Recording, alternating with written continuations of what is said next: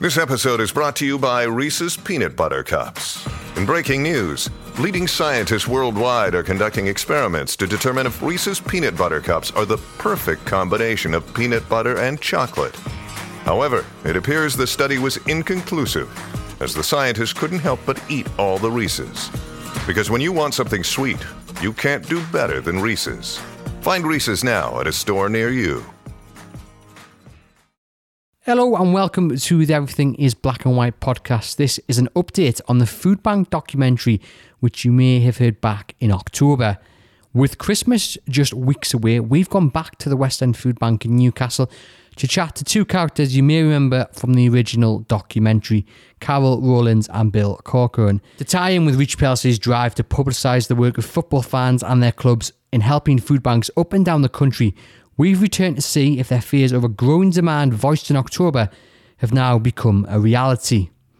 Now, if you haven't heard the original documentary, search West End Food Bank A United Front on whichever podcast provider you use and take a listen after we've spoken to Bill and Carol. We start off by asking them whether the demand seen in the first eight months of the year, which was a record, has continued to grow. It has indeed, yeah, very much a reality. Um, obviously, the school meals uh, campaign headed by Marcus Rashford has helped. We now know that um, people who qualify will get school meals um, replacement, so they will get some vouchers, and that will be eased throughout Christmas and also the half term holiday in February. But that's really just like a little sticky plaster over you know a gaping wound. So we very much have seen an increase in demand. As an example we don't have the December figures, but December is always around about a third more than the previous month. And in November, we gave out 1,608 parcels.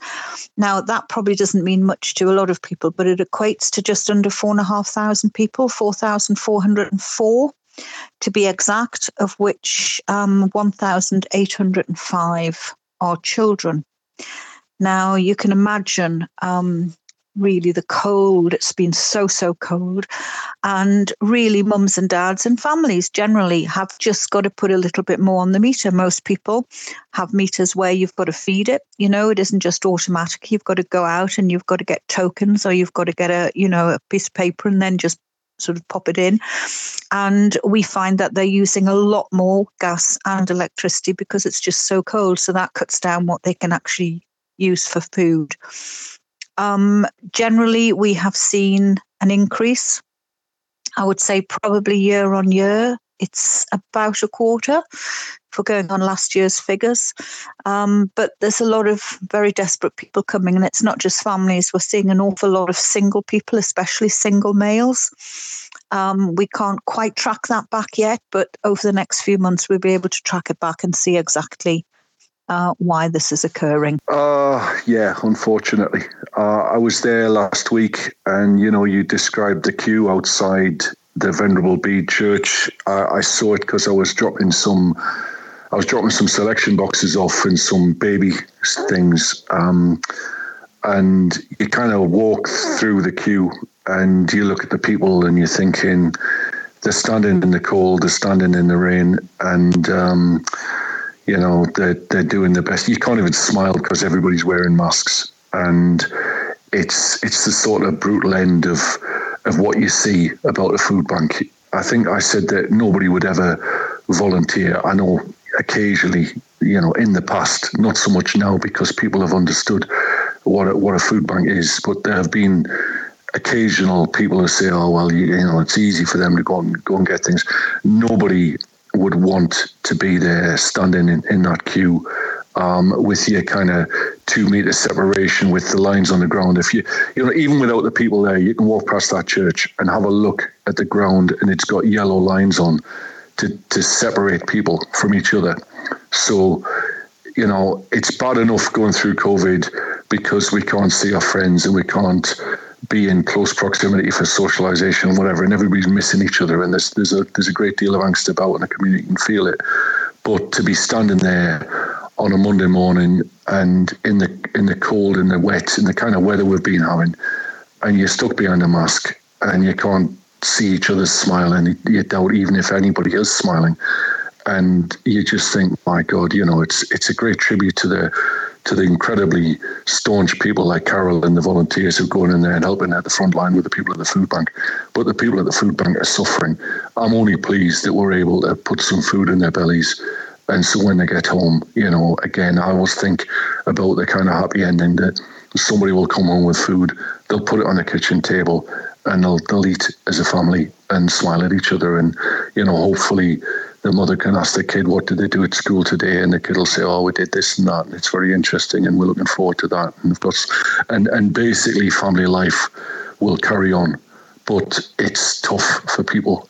We spoke about the kind of a stigma attached to, to using a food bank. Do you think at Christmas, is that stigma even harder for, for people to come and reach out because you have got, you know, the, the kind of the perfect image of the presents under the tree and that perfect family Christmas.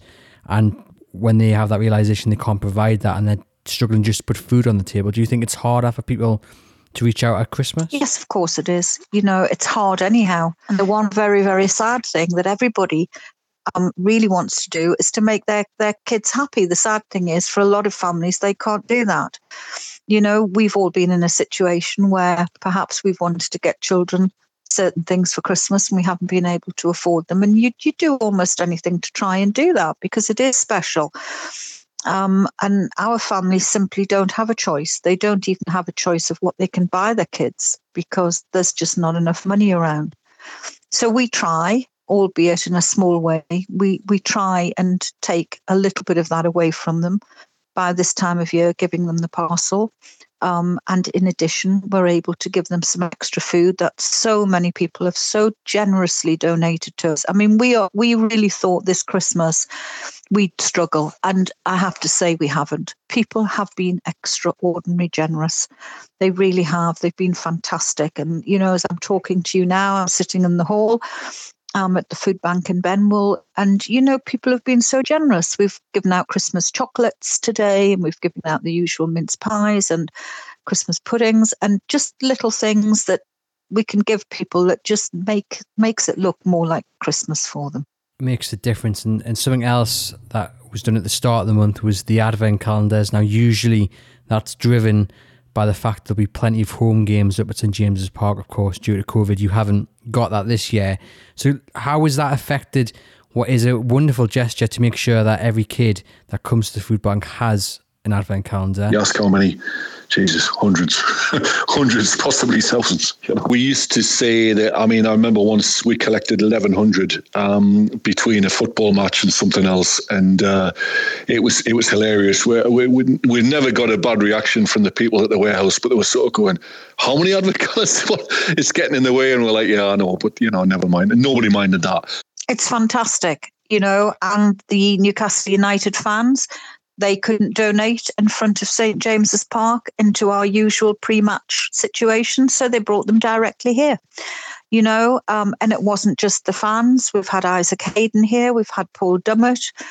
Um, you know, we've we've had um, Gillespie. We've had we've had everybody here. It's been absolutely fantastic. Isaac Hayden arrived with nearly two hundred um, advent calendars. You know, just all sorts. I mean, it was just absolutely marvelous. But the fans have done it as well. They've just been turning up. You know, one guy arrived with 500, 500 calendars. I mean, it's just extraordinary and it has been such a big community effort. There's so many people that Carol wanted to mention. People, companies who have not only gone the extra mile to ensure that the food bank remains stocked, but also who've donated items and time to make sure that those using the food bank can get something that little bit extra this Christmas. We've got the guys from Dame Allan School, backed by the Newcastle United Foundation. Steve Rafe Reese from Gosforth Harriers. George, the 11 year old who donated his birthday money. We've got a massive effort from a company called Kitmas who've donated 100 football shirts, mainly Newcastle United shirts, but a few Real Madrid and Barcelona ones too. Diane the Knitter, Twinkle Books, and Pepperell Solicitors, just a few names to mention who've all done their bit to help make Christmas a bit more special for those in need. As well as, as you've just previously heard, the Newcastle United players. They delivered a very special message to those who volunteer and work at the food bank. Hi, everyone at Newcastle Western Food Bank. We thanks for all your help and the local community. The work you're is brilliant. So um, we wish you a Merry Christmas and Happy New Year. It was a pleasure to, to see you. I have a really good memory when I go to the food bank. So I just want to say to you, Merry Christmas and I miss you a lot. To everyone involved with the food bank, we just want to say congratulations on all the great work you've been doing. Um, we hope you have a great Christmas, stay safe, and hopefully we'll be able to see you soon. It's a difficult time for the food bank in general because um, they rely on a lot of donations uh, to be able to provide food for people who cannot afford or people that are in very desperate situations. Um, and as I said, usually with matches and things like that, they get a lot of donations, uh, so it's been a bit difficult with no one being allowed to go to games. But they have been seemingly getting a lot of donations um, from a lot of you know nice general public. Um, a few of the lads have been down there also with um, packages to, to help out. And the more that anyone can do to help, um, no matter how small or big, um, will be um, sufficient and would be helping them out a great deal. I had asked you, Newcastle United, I said, look, it'd be lovely to get a message from you to the people at the food bank.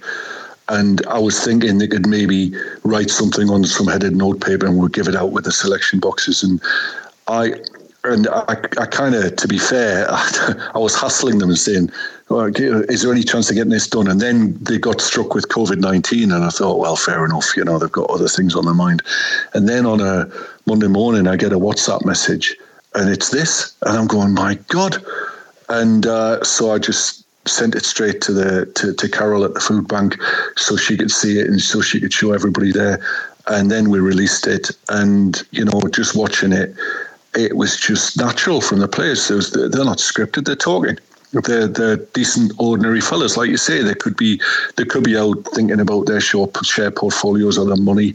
It's not about money; it's about the joy of playing the game it's about the joy of playing the game in front of the of the fans, which I know they miss. That's one of the things that Isaac Hayden said when he came to the to the food bank. And I've got to be absolutely honest when, as I call them now, it's it's the famous Dummett Gillespie moment, right? Because, um, you know, I I didn't recognize them. I was one of two. It was Laura and I. We actually went out, you know, and those two guys there with boots, two two cars full you know, bootfuls.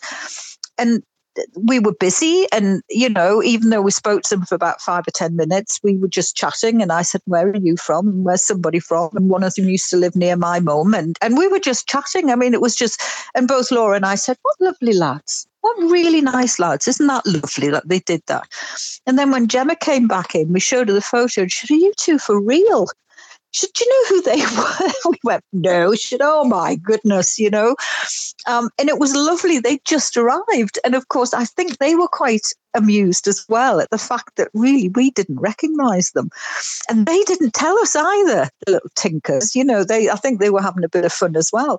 But then to find out that officially these guys had actually done a video, I mean, it was just again something that they did for us, which is quite extraordinary. And it just makes it worthwhile. And actually, what it does, I mean, they're on, of course, they're on, you know, mega books, these guys, but, you know, just the fact that they think of us and the fact that they bring stuff and the fact that they help us because the publicity is really, really important because obviously the amount of Newcastle United fans, they do respond to it.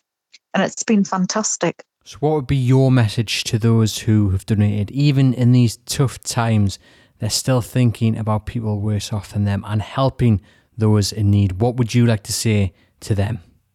Well, very simply, they've changed lives. But more importantly, I think, think about it that you personally have changed a life. My message is is absolute humble thanks to my fellow citizens who have stepped forward and, and done this. Um, it is so important what you're doing. Not a single penny is wasted. All of it goes to help the people. And we we will never forget these years when the people of Newcastle were tested, when the people of the Greater Northeast were tested. This was their response, which was dignity and decency. And that will never be forgotten. And there, without them, none of this would have would have worked. None of this would have would have would have happened. Thank you very much for listening. Hopefully, we've given you an insight into just how important your donations are to the food bank, especially at this time of year. Now, if you want to donate, you can head over to the Food Bank's website. That's newcastlewestend.foodbank.org.uk, where you can drop them a monetary donation. If you feel like you need help from the Food Bank, all information is also on that website and they will point you in the right direction to what you have to do next. If you haven't listened to the original podcast documentary, which was a really heartwarming look at the people that need to use the food bank to spell the message that it could happen to you or I, it could happen to anybody at any time. Just search the Newcastle West End Food Bank, a united front, on whatever podcast platform you use, and you'll find it there. In the meantime, I hope you have a lovely Christmas and I wish you all the best for a hopefully happy 2021.